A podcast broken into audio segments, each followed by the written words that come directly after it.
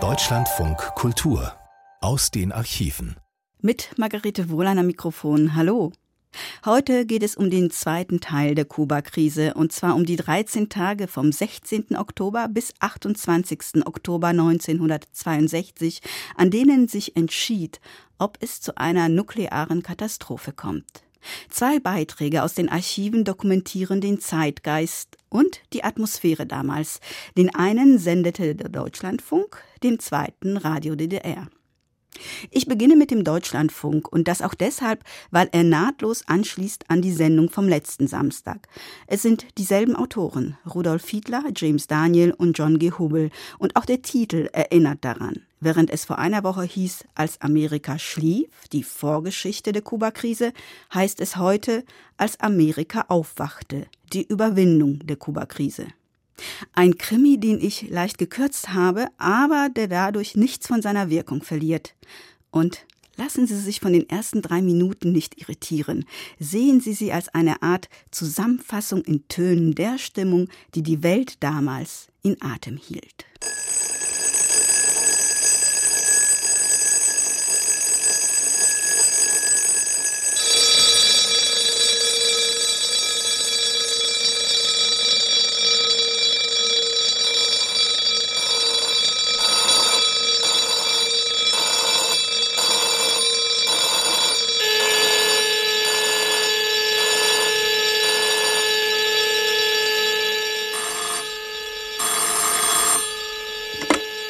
Yes? Yes? Yes?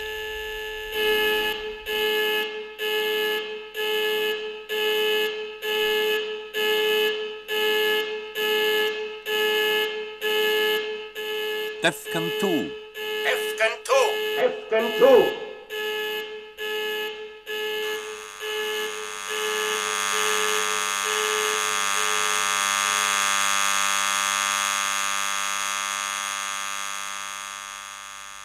That statement was false.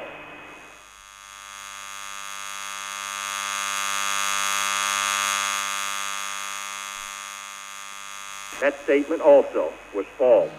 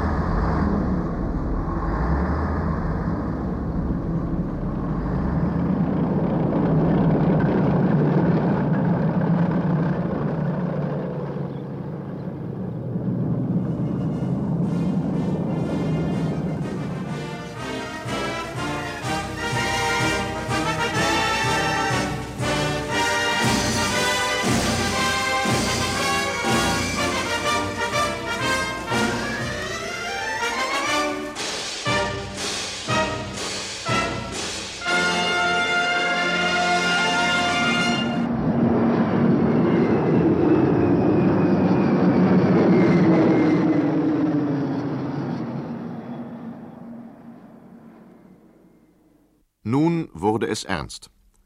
Noch am 14. Oktober 1962 hatte Kennedys Sicherheitsbeauftragter McGeorge Bundy sich bemüht, die laut gewordenen Befürchtungen über den militärischen Ausbau Kubas im amerikanischen Fernsehen zu zerstreuen. Ich halte es im Moment für unmöglich, dass die Kubaner, die kubanische Regierung und die sowjetische Regierung zusammen versuchen würden, eine größere offensive militärische Macht aufzubauen. Zwei Tage später, am 16. Oktober, musste der gleiche nun aus allen Beruhigungswolken gefallene Sicherheitsbeauftragte seinem Präsidenten John F. Kennedy gestehen: Mr. President, es existieren jetzt schlüssige fotografische Beweise, dass die Sowjets offensive Raketen in Kuba haben. Weitere zwei Tage später, am 18. Oktober 1962, war der sowjetische Außenminister Gromyko Gast bei Kennedy. Ich weiß, die Amerikaner bevorzugen eine deutliche Sprache. Erlauben Sie mir entsprechend deutlich zu sein, um nicht missverstanden zu werden. Die Regierung der UdSSR wird mit der DDR einen separaten Friedensvertrag abschließen. Und zwar sofort nach den amerikanischen Kongresswahlen im November. Die Regierung der DDR wird dann amerikanische Besatzungstruppen in Berlin nicht mehr dulden. Ganz beiläufig wurde auch über Kuba gesprochen. Der amerikanische Präsident wiederholte Gromyko gegenüber seine Warnung, wobei Kennedy seine erst vier Wochen alte Erklärung vom 13. September verlas. Wenn die sowjetische Aufrüstung in Kuba unsere Sicherheit beeinträchtigen oder gefährden sollte, oder ein offensiver militärischer Stützpunkt der Sowjetunion von bedeutender Kapazität dort entstehen sollte, dann werden die USA alles Notwendige tun, um ihre eigene Sicherheit und die ihrer Verbündeten zu schützen. Außenminister Gromyko strahlte vor Harmlosigkeit. Die Regierung der Sowjetunion wird nie in den Aufbau irgendeiner offensiven Macht auf Kuba verwickelt werden. Gromykos Besuch hatte auch seine Vorteile. Man brauchte nun keine lange Erklärung für die verstärkte Aktivität im Außenministerium. Das neues Gebäude in Washington ist mit mehr Eingängen und Korridoren versehen als eine Dachshöhle.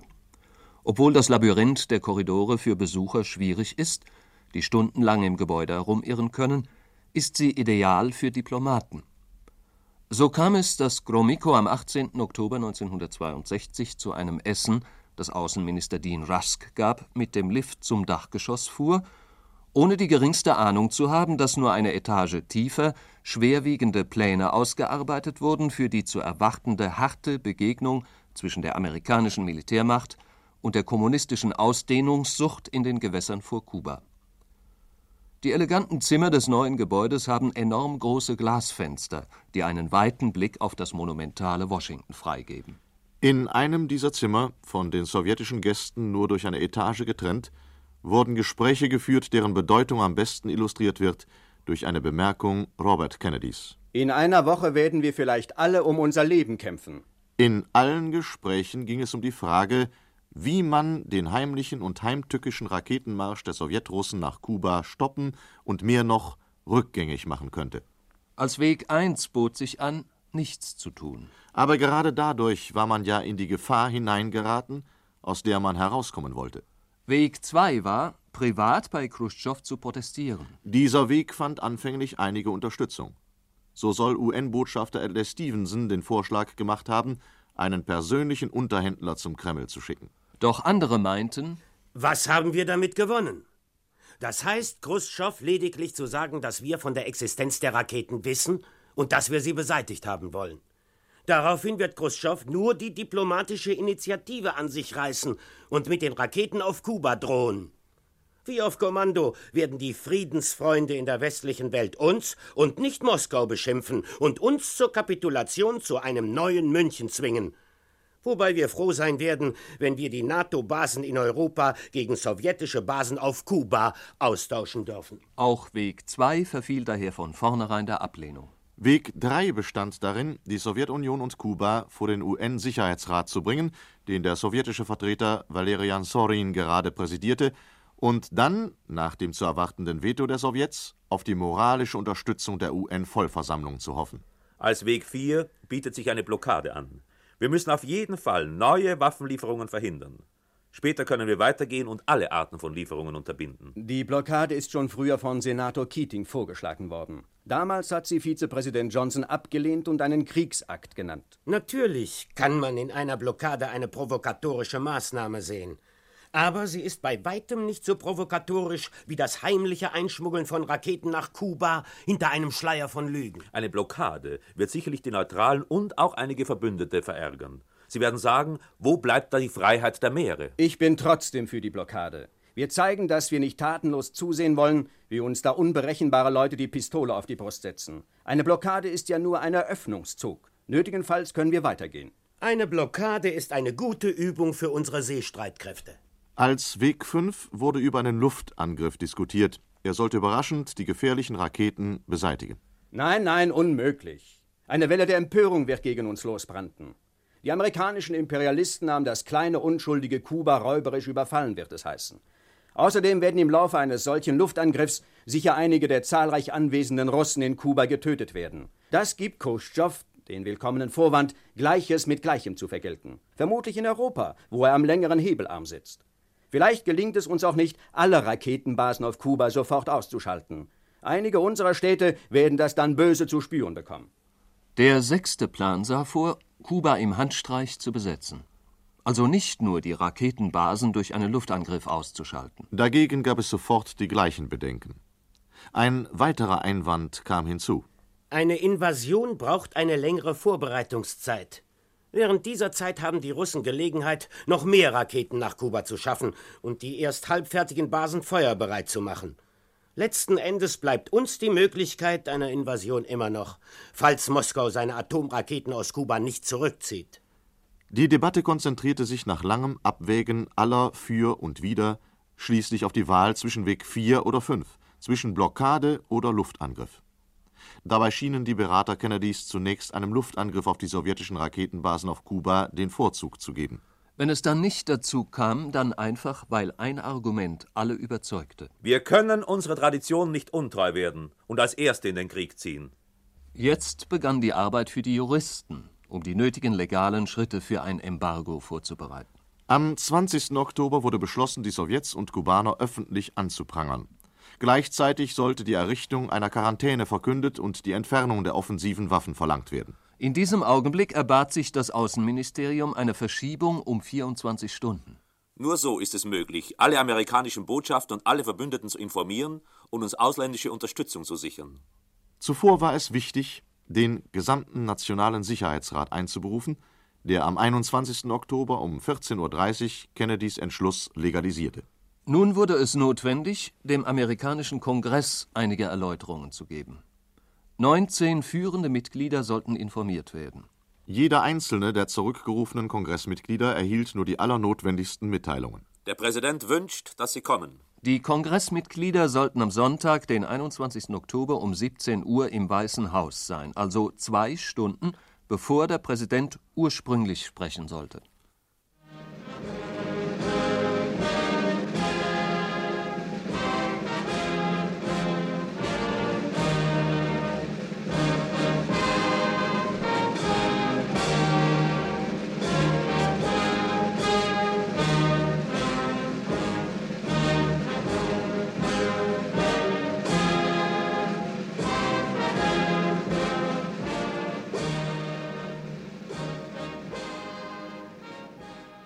Heute Abend um 17 Uhr wird der amerikanische Präsident über Rundfunk und Fernsehen zur amerikanischen Nation über ein Thema von höchster nationaler Wichtigkeit sprechen.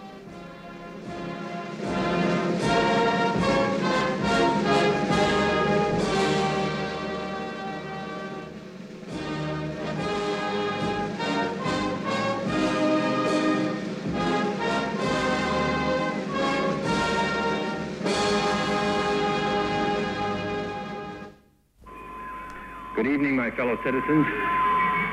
This government, as promised, Meine Regierung hat wie angekündigt den militärischen Aufbau der Sowjets auf der Insel Kuba auf das genaueste überwacht. In der vergangenen Woche haben eindeutige Beweise die Tatsache erhärtet, dass gegenwärtig eine Reihe offensiver Raketenabschussrampen auf dieser Insel vorbereitet werden. Der Zweck dieser Basen kann nur sein, eine nukleare Angriffskapazität gegen die westliche Hemisphäre zu schaffen. Diese Handlung widerspricht auch den wiederholten Zusicherungen sowjetischer Sprecher, dass der Rüstungsaufbau in Kuba defensiven Charakter behalten würde. Der Umfang dieses Unternehmens zeigt, dass es bereits vor einigen Monaten geplant war. Noch am 11. September erklärte die sowjetische Regierung, dass die nach Kuba gelieferten Waffen ausschließlich für defensive Zwecke bestimmt sind. Diese Erklärung war unwahr. that statement was false. Noch am 18. Oktober, als sich die Beweise für diesen rapiden offensiven Aufbau bereits in meiner Hand befanden, erklärte mir der sowjetische Außenminister Gromyko, er sei von seiner Regierung angewiesen worden, erneut klarzustellen, dass die sowjetische Unterstützung Kubas lediglich den Zweck verfolge, zu der Verteidigungskapazität Kubas beizutragen, dass die Ausbildung kubanischer Staatsbürger bei der Handhabung defensiver Waffen durch sowjetische Spezialisten in keiner Weise offensiv sei und dass, wäre dies anders, die sowjetische Regierung sich niemals auf die Gewährung solcher Unterstützung einlassen würde. Diese Erklärung war ebenfalls unwahr. That statement also was false. Weder die Vereinigten Staaten noch die Weltgemeinschaft der Nationen können eine bewusste Täuschung und offensive Drohungen dulden. Um diesem offensiven Rüstungsaufbau Einhalt zu gebieten, wird eine strikte Sperre für alle offensiven militärischen Ausrüstungen eingeführt, die auf dem Seewege nach Kuba gebracht werden. Es war 2.18 Uhr in Moskau, also mitten in der Nacht, als Kennedy seine Rede beendete. Jetzt fanden die Nachrichten, die Nikita Khrushchev von seinen Geheimdiensten erhalten haben mochte, eine eindeutige Erklärung. Die Vereinigten Staaten hatten Vorbereitungen getroffen, notfalls Sprengstoffe mit einer Wucht von 30 Milliarden Tonnen Trinitrotoluol auf die Sowjetunion zu werfen. Auch wenn sich kein Mensch vorstellen kann, was für eine apokalyptische Wirkung sich tatsächlich hinter dieser Zahl versteckt.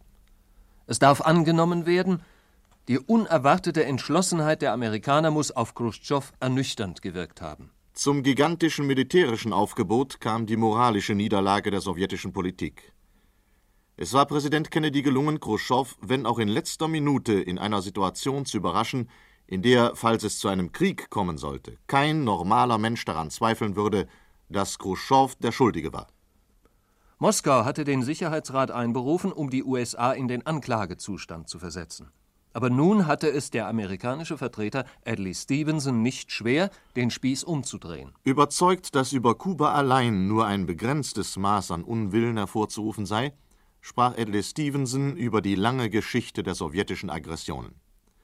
Stevensons Aufzählung reichte vom Iran über Rumänien, Bulgarien, Ungarn, Polen, Ostdeutschland, die Tschechoslowakei, Griechenland, die Türkei, Finnland bis endlich zu Kuba. Stevenson fuhr fort Ich bedauere, dass einige Leute hier in den Vereinten Nationen anscheinend glauben, der Kalte Krieg sei eine private Auseinandersetzung zwischen zwei Supermächten. Es ist kein Privatkampf. Es ist ein Weltbürgerkrieg. Ein Wettstreit zwischen einer individualistischen Welt und einer einheitlich ausgerichteten Welt. Ein Wettstreit zwischen der Welt der UNO-Charta und der Welt der kommunistischen Konformität. Jede Nation, gleichgültig wie weit entfernt sie sich befinden mag, die jetzt unabhängig ist und weiterhin unabhängig bleiben möchte, steht mitten in diesem Kampf, auch wenn sie es nicht wissen sollte. Dürfen wir überhaupt Moskaus Beteuerungen glauben? Zum Beispiel erklärte die Sowjetregierung am 11. September, die Waffen und militärischen Ausrüstungen, die nach Kuba gesandt wurden, sind einzig und allein für defensive Zwecke bestimmt. Die sowjetischen Raketen sind so stark, dass es nicht nötig ist, noch außerhalb der Grenzen der Sowjetunion Abschussbasen zu suchen. Jetzt möchte ich nur noch wissen, was die Sowjets unter offensiven Waffen verstehen. Im sowjetischen Lexikon sind alle ihre Waffen nur defensiv. Wörter kann man aber nur begrenzt dehnen, wenn sie nicht ihre Bedeutung verlieren sollen. Dann wandte sich Stevenson an den sowjetischen Vertreter. Lassen Sie mich Ihnen eine simple Frage stellen. Bestreiten Sie, Botschafter Sorin, dass die UdSSR Mittelstrecken- und Langstreckenraketen nach Kuba gesandt hat und noch sendet und dort Abschussrampen installiert? Ja oder nein? Warten Sie nicht auf die Übersetzung. Ja oder nein? Sorin spielte den Gekränkten. Ich stehe nicht vor einem amerikanischen Gericht. Und ich werde in diesem Zeitpunkt nicht antworten. Sie können mit Ja oder Nein antworten. Sie haben abgestritten, dass sie existieren. Ich will wissen, ob ich Sie richtig verstanden habe. Fahren Sie mit Ihrer Erklärung fort. Sie werden die Antwort noch zur rechten Zeit erhalten. Ich bin bereit, auf Ihre Antwort zu warten, bis die Hölle einfriert, wenn Sie das wollen. Ich bin auch bereit, hier in diesem Raum die Beweise zu zeigen. Worauf Stevenson die fotografischen Aufnahmen vorlegen ließ. Auch die sowjetische Regierung spielte zunächst den Gekränkten und versuchte die Weltöffentlichkeit durch Beschuldigung der Amerikaner von ihrem heimlichen und heimtückischen Raketenmarsch abzulenken. Zwölf Stunden nach Kennedys Rede erklärte Tass In dieser besorgniserregenden Stunde hält es die Sowjetregierung für ihre Pflicht, eine ernste Mahnung an die Regierung der USA zu richten, sie davor zu warnen, dass sie mit der Verwirklichung einer Seeblockade ein wahnwitziges Spiel mit dem Feuer treibt. Nur Wahnsinnige können jetzt auf eine Politik der Stärke bauen und glauben, dass diese Politik ihnen einen Erfolg bringen könnte. Die Atomwaffen, die das Sowjetvolk geschaffen hat, befinden sich in der Hand des Volkes und werden nie und nimmer zu Aggressionszwecken verwendet werden. Wenn aber Aggressoren einen Krieg entfesseln, so wird die Sowjetunion den wuchtigsten Gegenschlag führen. Aller Welt ist bekannt, welch kolossale Anstrengungen die Sowjetunion für internationale Entspannung, für Realisierung der Prinzipien der friedlichen Koexistenz macht. Diese Vorschläge finden immer größere Unterstützung in der Welt. Es ist Heuchelei, wenn man davon spricht, dass das kleine Kuba die Sicherheit der USA antasten könnte. Angesichts dieser Fakten klingen besonders pharisäisch die Worte des Präsidenten Kennedy, dass er sich von Friedensinteressen leiten lasse. Um dieser sowjetischen Antwort an Kennedy Nachdruck zu verleihen und die Welt zu ängstigen, wurde gleichzeitig in Moskau bekannt gegeben. Die Sowjetregierung hat heute dem Verteidigungsminister der UdSSR die Weisung erteilt, die Kampfbereitschaft für alle Truppen zu erhöhen. Am nächsten Tag, am 24. Oktober, suchte Khrushchev nämlich bereits nach einem Ausweg.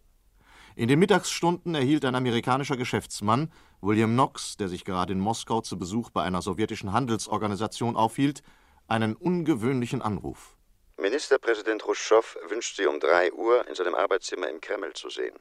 Offenbar hatte Khrushchev die Liste der ausländischen Besucher in Moskau durchgesehen und gefunden, der geschäftsreisende William Knox wäre der ideale Bote zur Übermittlung von Informationen, die er, Khrushchev, unmöglich einem Diplomaten hätte übergeben können. Der sowjetische Ministerpräsident war offenbar die ganze Nacht nicht ins Bett gekommen. Er machte einen müden Eindruck. Trotzdem redete nun Khrushchev drei volle Stunden lang auf den herbeigeholten Besucher ein. Ja, es ist wahr. Ich habe offensive Raketen und gefährliche Bomber auf Kuba. Und ich werde sie auch benutzen, wenn es sich als notwendig erweisen sollte. Was die amerikanische Blockade von Kuba betrifft, so können Sie Präsident Kennedy und der amerikanischen Bevölkerung sagen, dass die amerikanische Marine vielleicht ein oder zwei unbewaffnete sowjetische Handelsschiffe stoppen kann.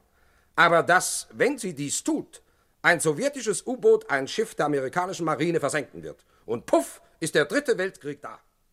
Ich kann Präsident Kennedy wirklich nicht verstehen. Ich habe meine Schwierigkeiten mit Präsident Eisenhower gehabt, aber wir sind wenigstens gleichen Alters gewesen. Wie kann ich mit einem Präsidenten verhandeln, der jünger ist als mein Sohn? Ihre Raketen sind in Großbritannien stationiert, sie sind in Italien stationiert und sie sind gegen uns gerichtet. Ihre Raketen sind in der Türkei stationiert. Sie sind wegen Kuba beunruhigt, weil es 90 Seemeilen von der Küste der USA entfernt liegt. Doch die Türkei liegt direkt an unserer Grenze. Unsere Wachtposten blicken einander an. Sie fordern Sicherheit, erkennen aber uns das gleiche Recht nicht zu. Unsere Basen in Übersee stützen sich auf Verträge, die dem internationalen Recht unterstehen. Sie sind in aller Öffentlichkeit errichtet worden. Hoffnungsvoll probierte Khrushchev dann seine berühmte Revolvergeschichte auch an Knox aus. Wenn ich einen Revolver auf Sie richte, um Sie anzugreifen, dann ist der Revolver eine offensive Waffe. Wenn ich es aber mache, um Sie davon abzuhalten, auf mich zu schießen, dann ist das doch defensiv, nicht wahr? Ich bin zwar kein Militärexperte, aber ich glaube bemerkt zu haben, dass Schweden, praktisch Nachbar der Sowjetunion, über die besten Flakbatterien und modernsten Kampfflugzeuge verfügt. Trotzdem hat Schweden, Herr Ministerpräsident, weder Fernraketen noch Fernbomber angeschafft, mit denen es Ziele in der Sowjetunion angreifen könnte. Khrushchev konnte nur schnell das Thema wechseln. Als Knox sich verabschiedete, sagte ihm Khrushchev: Sie können selbstverständlich irgendwelchen Zeitungen Interviews geben. Schwieriger war es für Washington, auf die Vermittlungsvorschläge der UNO einzugehen. UN-Generalsekretär Utant verlangte von Moskau Freiwillige Suspendierung aller Waffenlieferungen nach Kuba. Und von Washington? Freiwillige Suspendierung der Quarantänemaßnahmen. Dafür versprach Utant? Die freiwillige Suspendierung während eines Zeitraums von zwei bis drei Wochen würde den interessierten Parteien die Zeit geben, sich zu treffen. Und dann würden die Verhandlungen, wenn sie überhaupt zustande kamen, mit höchster Wahrscheinlichkeit ergebnislos ausgehen. Deshalb antwortete Kennedy dem UN-Generalsekretär verärgert Die gegenwärtige Gefahr wurde durch die heimliche Einführung von offensiven Waffen auf Kuba heraufbeschworen, und die Antwort liegt allein in der Entfernung dieser Waffen.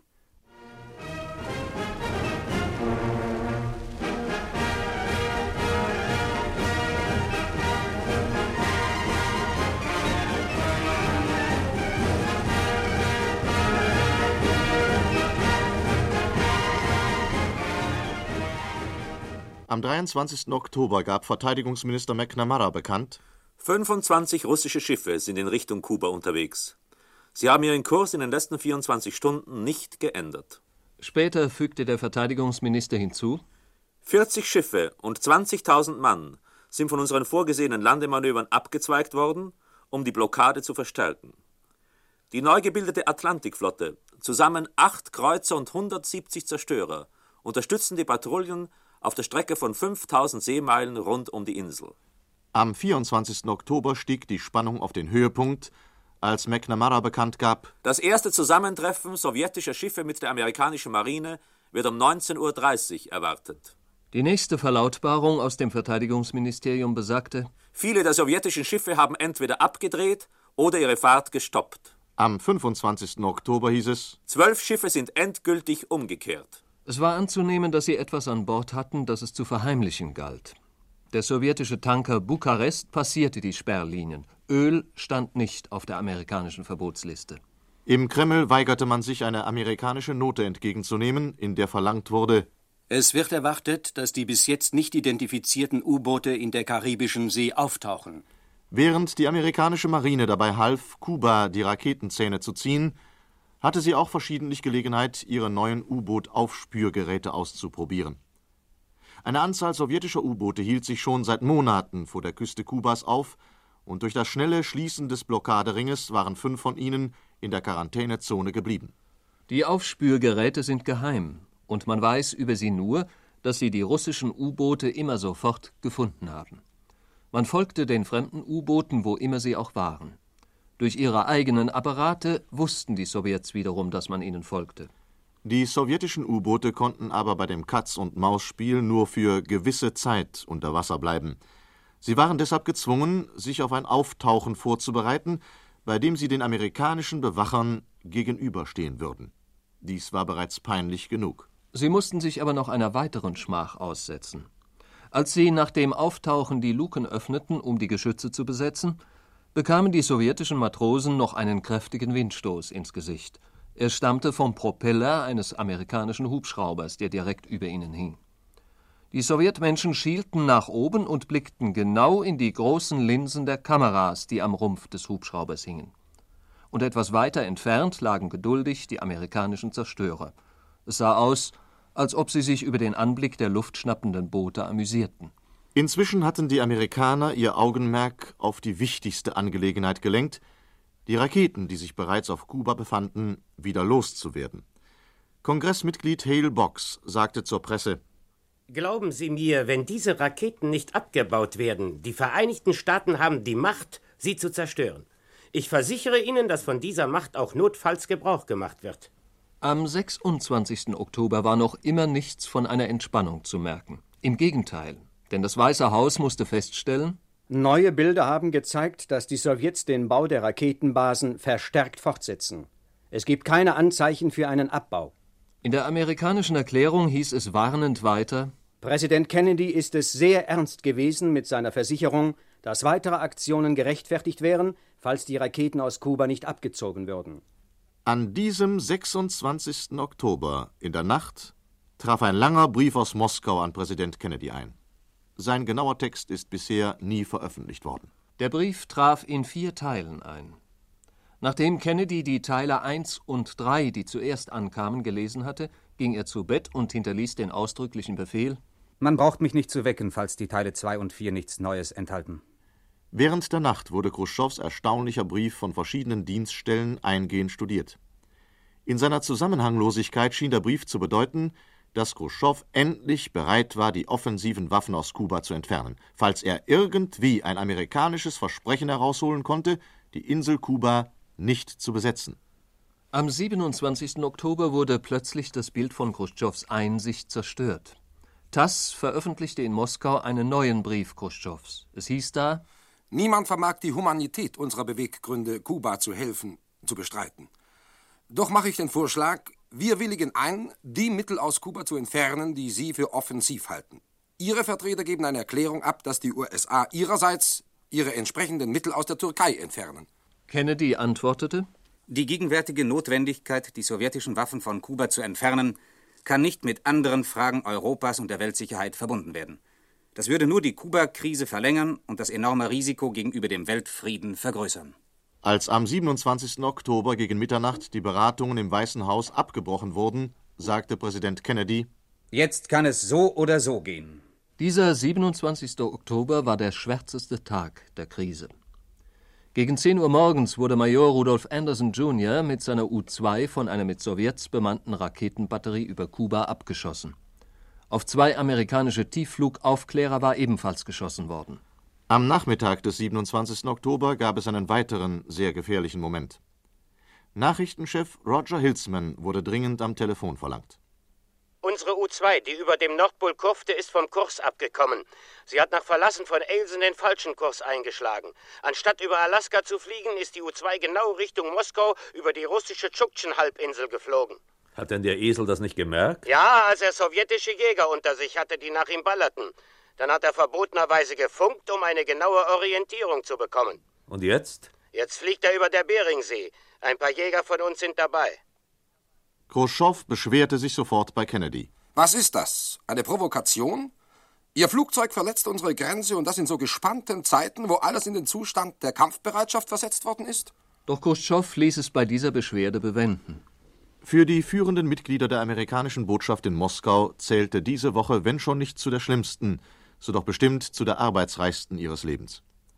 Vom 23. bis zum 27. Oktober hatten sie höchstens drei Stunden Schlaf pro Nacht bekommen. Sie kannten den Inhalt aller Noten, die zwischen Kennedy und Khrushchev ausgetauscht worden waren. Einer gestand später Ich hatte sogar Angst, meiner Frau zu sagen, wie schlimm die Sache stand. Am 28. Oktober gab Khrushchev schließlich nach. An diesem Tag ließ er Washington wissen, es ist ein neuer Befehl ausgegeben worden, dass die Waffen, die Sie als offensiv ansehen, zerlegt, verpackt und in die Sowjetunion zurückgeschickt werden sollen. In der kritischen Woche hatten sich im Westen viele Leute den Kopf darüber zerbrochen, wie man Khrushchev eine Gelegenheit geben könne, sein Gesicht zu wahren. Averell Harriman hatte davor gewarnt. Das ist unnötig. Das erlaubt Khrushchev nur einen Blick in unsere Karten. Wenn Khrushchev nachgeben will, wird es ihm nie an Fantasie für eine Ausrede fehlen. Averell Harriman behielt recht. Khrushchev schrieb: Wir hatten Waffen nach Kuba geschickt, um einen Angriff auf Kuba zu verhindern. Aufgrund Ihres letzten Briefes, Herr Präsident, sind die Motive, die uns veranlassten, Kuba einen solchen Dienst zu erweisen, nicht mehr vorhanden. Deutschlandfunk Kultur aus den Archiven. Sie hörten, als Amerika aufwachte, die Überwindung der Kuba-Krise von Rudolf Fiedler, James Daniel und John G. Hubel, gesendet im Deutschlandfunk am 20. Oktober 1964, also zwei Jahre nach der Kuba-Krise. Der DDR-Rundfunk widmete der Kuba-Krise am 24. Oktober 1962, also mittendrin, eine Sendung mit einem ganz anderen Tenor. Solidaritätssendung Hände weg von Kuba. So war der Titel. Dabei scheint die erkämpfte Unabhängigkeit Kubas 1959 durch Fidel Castro immer wieder durch und erklärt die Haltung derer, die hier zu Wort kommen. Die ganze Sendung dauerte über eine Stunde. Ich habe daraus 20 Minuten entnommen.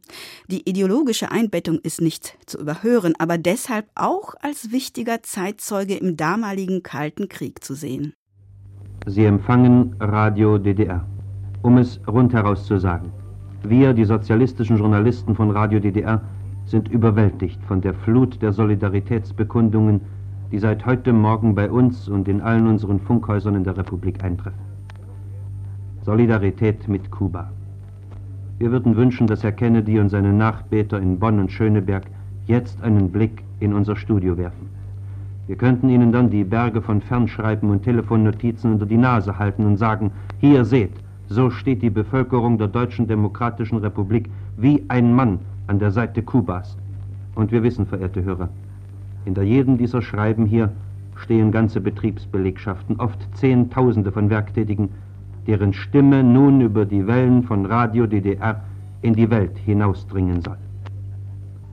Wir beginnen unser Solidaritätskonzert Hände weg von Kuba.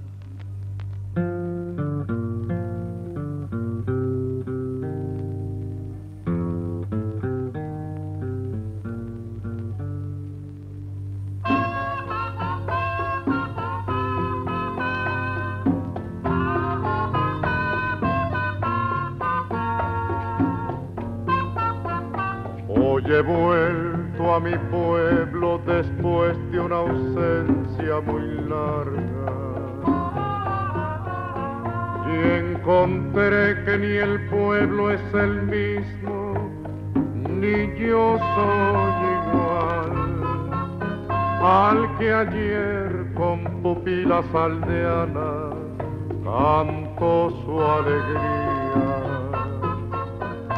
En las noches aquellas transidas de orgullo local. Hay tristeza en las calles desiertas y el parque vacío.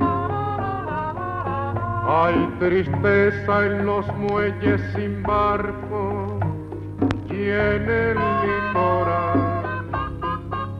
Hay tristeza en las tardes que mueren enfermas de hastío.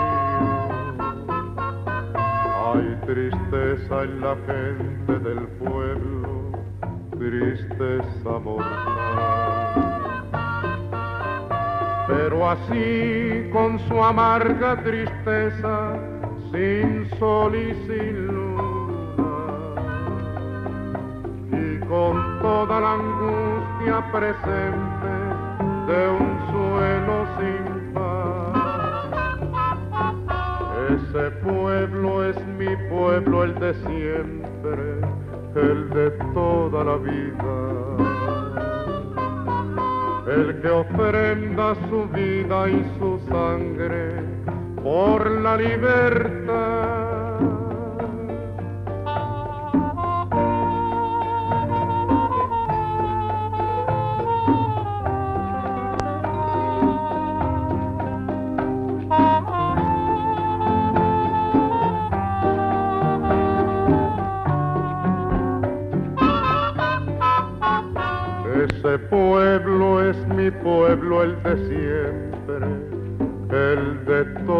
Vida. El que ofrenda su vida y su sangre por la libertad.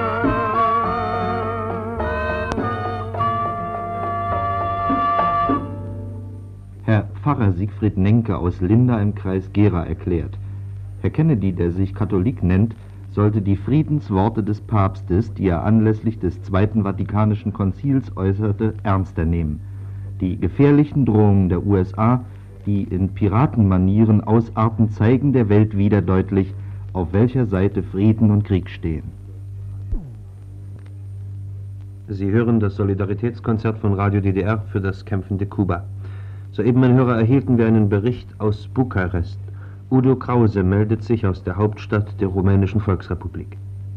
Einen schönen guten Abend aus Bukarest und einen herzlichen Gruß an die Hörer des Sonderprogramms von Radio DDR. Im Laufe des Nachmittags trafen hier im Funkhaus des rumänischen Rundfunks in Bukarest, von dem aus ich jetzt zu Ihnen spreche, sehr viele Meldungen ein aus dem ganzen Land über Protestkundgebungen, die in den volkseigenen Betrieben aller Regionen Rumäniens stattgefunden haben, in den landwirtschaftlichen Produktionsgenossenschaften und auch meine Reporterkollegen auf den aktuellen Redaktionen des rumänischen Rundfunks kamen heute mit geschulterten Reportophonen hier an und mit aufgenommenen Berichten über Protestkundgebungen und Grußadressen, die Rumäniens Werktätige an das kubanische Volk gerichtet haben. Ich habe am Nachmittag noch eine Fahrt unternommen durch das Diplomatenviertel in der Nähe des, der Hauptstraße, der prächtigen verkehrsdurchpulsten Hauptstraße von Bukarest, des Boulevards Mageru. In einer fattigen Seitenstraße, ziemlich versteckt in einem großen Garten, liegt dort eine vornehme Villa, vor der am weißen Mast die Flagge mit den Sternen und Streifen weht.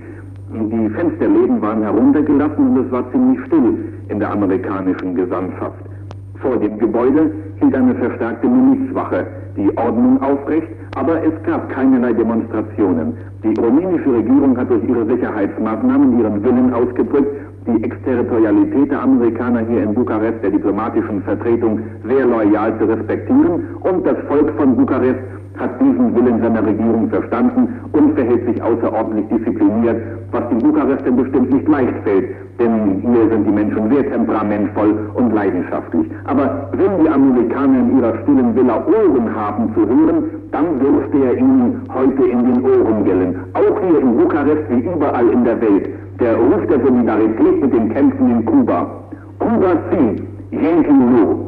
Dieser Ruf ist von Bukarest dann genauso aufgenommen worden wie die Lösung aus dem spanischen Freiheitskrieg, die heute wiederum auf den Fahnen der kämpfenden Menschheit steht. No pasaran, sie werden nicht durchkommen. Pasaremos, wir siegen. Guten Abend aus Bukarest. Es spricht nun zu uns der Arbeiter Hans Krätz aus dem Reifenwerk Fürstenwalde. Nun stellen wir uns doch einmal diesen Unsinn vor. Das ist doch die Herstellung des Kriegszustandes in Friedenszeiten.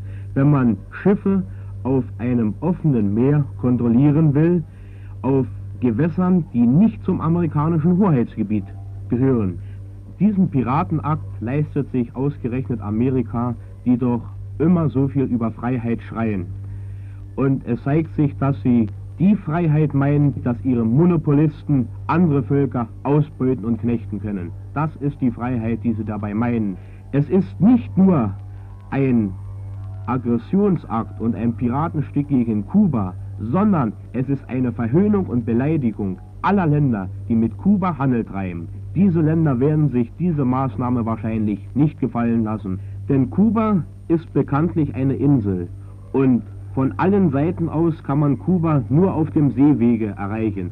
Wenn wir als Arbeiter in der Deutschen Demokratischen Republik daran denken, dass auch unsere Schiffe nach Kuba fahren und auch unsere Waren dorthin bringen und wir wissen sehr gut, was wir produzieren und was wir nach Kuba hinschicken, nämlich Waren, die dort dringend benötigt werden, dann ist das auch ein Schlag gegen unsere Arbeit, die wir hier leisten, gegen unsere Solidarität, die wir nämlich dem kubanischen Volk entgegenbringen.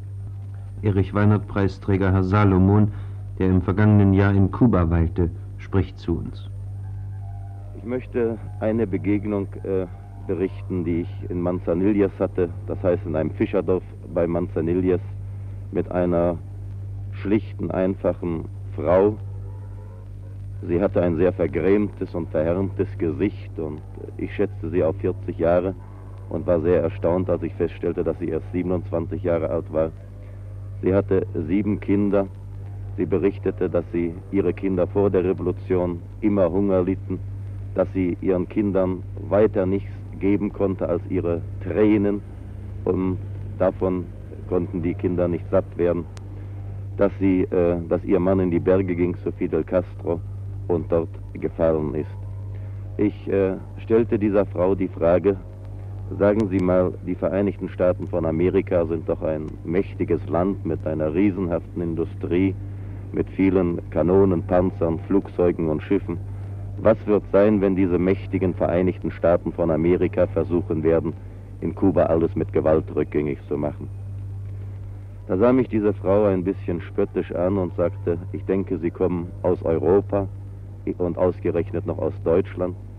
Sie müssten es doch fast ebenso gut wissen wie wir, dass die Yankees nicht kämpfen, sondern nur morden können.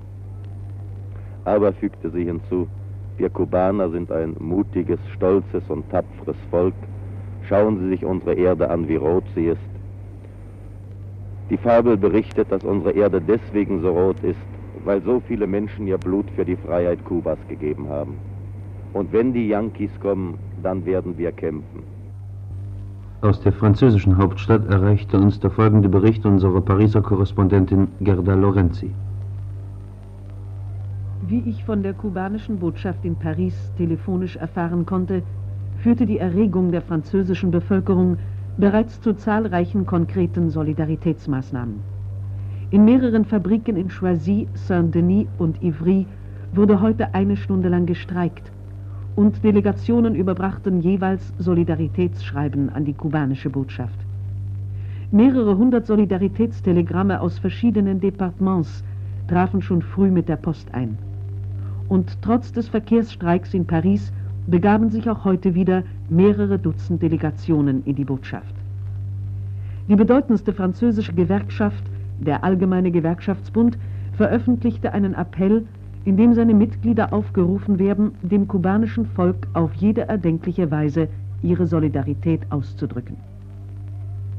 Die gesamte bürgerliche Presse wagt es zwar nicht, offen gegen den Piratenakt der USA-Monopole aufzutreten, doch ist ihre Unzufriedenheit eindeutig. Der konservative Figaro führt aus, bereits die vor einiger Zeit von den Amerikanern angekündigte Maßnahme, allen Schiffen, die Waren nach Kuba liefern, die Einfahrt in amerikanische Häfen zu verbieten, löste lebhaften Protest mehrerer europäischer Staaten aus, vor allem Großbritanniens und Norwegens.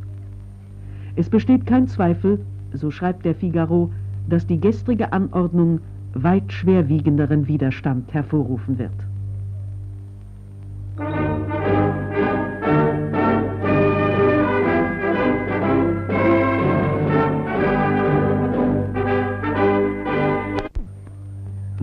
Im Studio unseres Solidaritätskonzerts hat jetzt Platz genommen Herr Ernesto Lacasa, Mitarbeiter unserer lateinamerikanischen Redaktion von Radio Berlin International. Herr Lacasa, Sie waren vor einem Jahr im April, zehn Tage nach dem Überfall, der in der Schweinebucht endete, in Kuba. Vielleicht erzählen Sie uns einiges von Ihren Eindrücken und mh, hm, was Sie glauben, wie es heute, am 24. Oktober 1962, auf Kuba aussieht. Ja, also ich kann mir vorstellen, was äh, wie den äh, kubanische Volk jetzt, gerade jetzt nach dieser neuen Provokation äh, von USA, äh, reagiert hat. Ja? Weil, äh, wie Sie wissen, ich war in Kuba und äh, ich muss sagen, in Kuba war in dieser Zeit eine wunderbare revolutionäre Atmosphäre und äh, für mich ist kein Zweifel, es ist noch heute so. Ja. Oder, vielleicht, oder vielleicht äh, noch mehr. Weil äh, man weiß, dass jedes Mal, dass die USA-Aggressoren äh, die Provokationen weitermachen gegen Kuba, die kubanische Volk ist streng, stark und besonders kombativ ja, an der Seite der revolutionären Regierung. Äh, an dieser Zeit, also äh, im April äh, vergangenes Jahr, äh, war ich auch in Playa Giron. Äh, also in der Schweinebucht. Ich habe einen Besuch, ja. Äh, man sagt, man nennt das Playa Giron und Playa Larga und dazwischen ist eine kleine Litoralküste, mhm. ja, eine, ja, eine Bucht. die man, man sagt Playa Cochinos. An diese, ich kann zum Beispiel sagen, dass äh, dort in Playa Giron konnte ich mich unterhalten mit äh, einem Milizianer, die zwei Tage in die Hände von den Gusanos, man nennt das in Kuba, von den Kontrarevolutionären war. Und ich habe ihn gefragt, was haben Sie gedacht in dieser Situation? Und er hat mir antwortet ganz einfach, es war natürlich nicht sehr angenehm, aber ich wusste sicher, Fidel werde kommen und die Gusanos werden geschlagen. Und das ist, äh, glaube ich, charakteristisch für jede Kubaner. Diese volle Vertrauen ist etwas äh, wunderbar in, in, Kuba. In dieser Zeit, äh, das äh, wissen schon, äh, waren 10.000 freiwillige Leute ohne Waffen, die hatten keine Waffen, aber die waren dort zur Verfügung der revolutionären Regierung, um jedes zu machen, was die Regierung brauchte, die Leute waren da immer zur Verfügung. Fidel Castro hat gestern Abend bei seiner großen Rundfunk- und Fernsehrede erklärt, dass seit gestern 23 Uhr das ja. Volk mobil ist. Ja, es, das ist wahr. Und man, man spricht schon von äh, 100.000 Freiwilliger. Das kann ich verstehen, weil in dieser Zeit von Playa Girón war auch da. Das ganze Volk war mit der revolutionären äh, Regierung. Der sowjetische Ministerpräsident Nikita Khrushchev hat einen Brief des englischen Wissenschaftlers Bertram Russell beantwortet, der ihm seine Besorgnisse angesichts der amerikanischen Kriegsprovokation geäußert hat. Khrushchev schreibt an den britischen Wissenschaftler. Die Sowjetregierung wird sich durch das unberechtigte Vorgehen der Vereinigten Staaten von Amerika nicht provozieren lassen. Wir werden alles in unserer Macht liegende unternehmen, um den Ausbruch eines Krieges zu verhüten. Khrushchev bemerkt, wir würden ein Treffen auf höchster Ebene für nützlich halten. Die USA-Regierung muss Zurückhaltung an den Tag legen und die Realisierung ihrer Piratendrohung abstoppen, die die schwersten Folgen nach sich ziehen kann.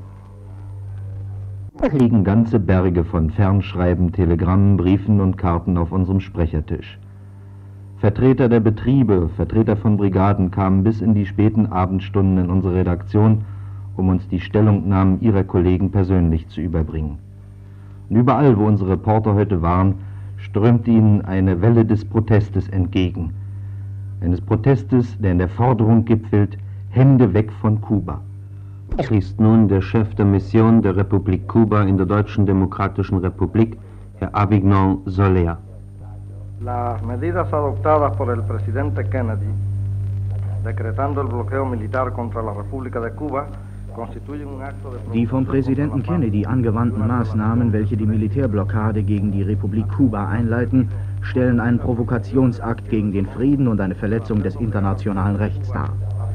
Aufgrund der Niederlage, die er bei der Anwendung anderer Mittel, wie zum Beispiel einer wirtschaftlichen Blockade hatte, mit welcher er das Volk Kubas nachgiebig machen wollte in Bezug auf sein Recht, sich frei die ihm angenehme Gesellschaftsordnung zu wählen, hat er einige Gewaltmaßnahmen von außerordentlicher Gefährlichkeit ergriffen, welche zur Entfesselung eines nuklearen Krieges führen könnten.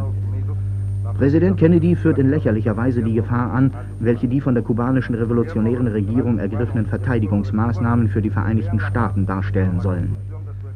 Die kubanische revolutionäre Regierung und das Volk Kubas wünschen den Frieden für den Aufbau seiner unabhängigen Wirtschaft und für seinen Fortschritt. Wenn wir gezwungen waren, uns zu bewaffnen, so waren wir es aufgrund der Bedrohungen und der fortgesetzten Provokationen, die von Seiten der Vereinigten Staaten verübt wurden, welche konterrevolutionären Elementen bei der Vorbereitung einer bewaffneten Aggression halfen und welche mit Flugzeugen, die von ihrem Territorium kamen, hunderte Male unseren Luftraum verletzt haben. Die kubanische revolutionäre Regierung hat mehr als einmal erklärt, dass wenn die Vereinigten Staaten garantieren, keinen Angriff auf kubanisches Territorium zu verüben und den konterrevolutionären Banden jegliche Hilfe zu entziehen, das kubanische Volk es nicht nötig habe, sich zu bewaffnen und dass es sich der Stärkung seiner Wirtschaft und der Errichtung seiner sozialistischen Gesellschaftsordnung widmen könne. Das kubanische Volk hat nicht und hatte niemals die Absicht, irgendeine Nation zu überfallen, denn es ist ein friedliebendes Volk, aber man kann ihm nicht das Recht nehmen, sich gegen jede Art von Invasion zu verteidigen. Darum rechnet es mit der Hilfe der Sowjetunion und den Ländern des sozialistischen Lagers, unter denen sich die Deutsche Demokratische Republik befindet. Die weltweite Empörung gegen die Maßnahmen des Präsidenten Kennedy zeigt, wie unpassend und wie willkürlich es ist, dass eine mächtige Nation ein Volk in die Knie zwingen will, welches eher den Tod vorzieht, als von neuem eine Kolonie zu werden. Die Solidaritätsbeweise für die kubanische revolutionäre Regierung und die Protestresolutionen gegen die von der Regierung der USA unternommenen Schritte, welche wir ununterbrochen von Gewerkschaftsorganisationen, Studenten, Pionieren, Jugendlichen und Kulturschaffenden der Deutschen Demokratischen Republik erhalten, sind für unser Volk eine Aufmunterung und eine Unterstützung in seinem Kampf gegen die ihm aufgezwungene Blockade. Die Hilfe der Sowjetunion, der Deutschen Demokratischen Republik, aller sozialistischen Staaten und anderer befreundeter Länder werden uns helfen, die Blockade zu besiegen. Wir werden vorwärts gehen in dem friedlichen Aufbau der sozialistischen Gesellschaftsordnung, welche unser Volk von ganzem Herzen mit patriotischer Begeisterung begrüßt. Wir danken der Bevölkerung der Deutschen Demokratischen Republik für die fortwährenden Beweise der Solidarität und der Unterstützung für unsere Sache und wir können auch sagen, dass unser Volk an der Seite der Deutschen Demokratischen Republik und ihrer Regierung im Kampf für eine gerechte Sache steht. Es lebe die Freundschaft und die Solidarität zwischen der Bevölkerung der Deutschen Demokratischen Republik und dem kubanischen Volk. Es lebe die große Friedensbewegung, welche die Entfesselung eines neuen Krieges mit seinen unvorstellbaren Folgen verhindern wird. Viva la amistad y la solidaridad del pueblo de la República Democrática Alemana y el pueblo de Cuba. Viva el gran movimiento por la paz que impedirá el desencadenamiento de una nueva guerra de incalculables consecuencias.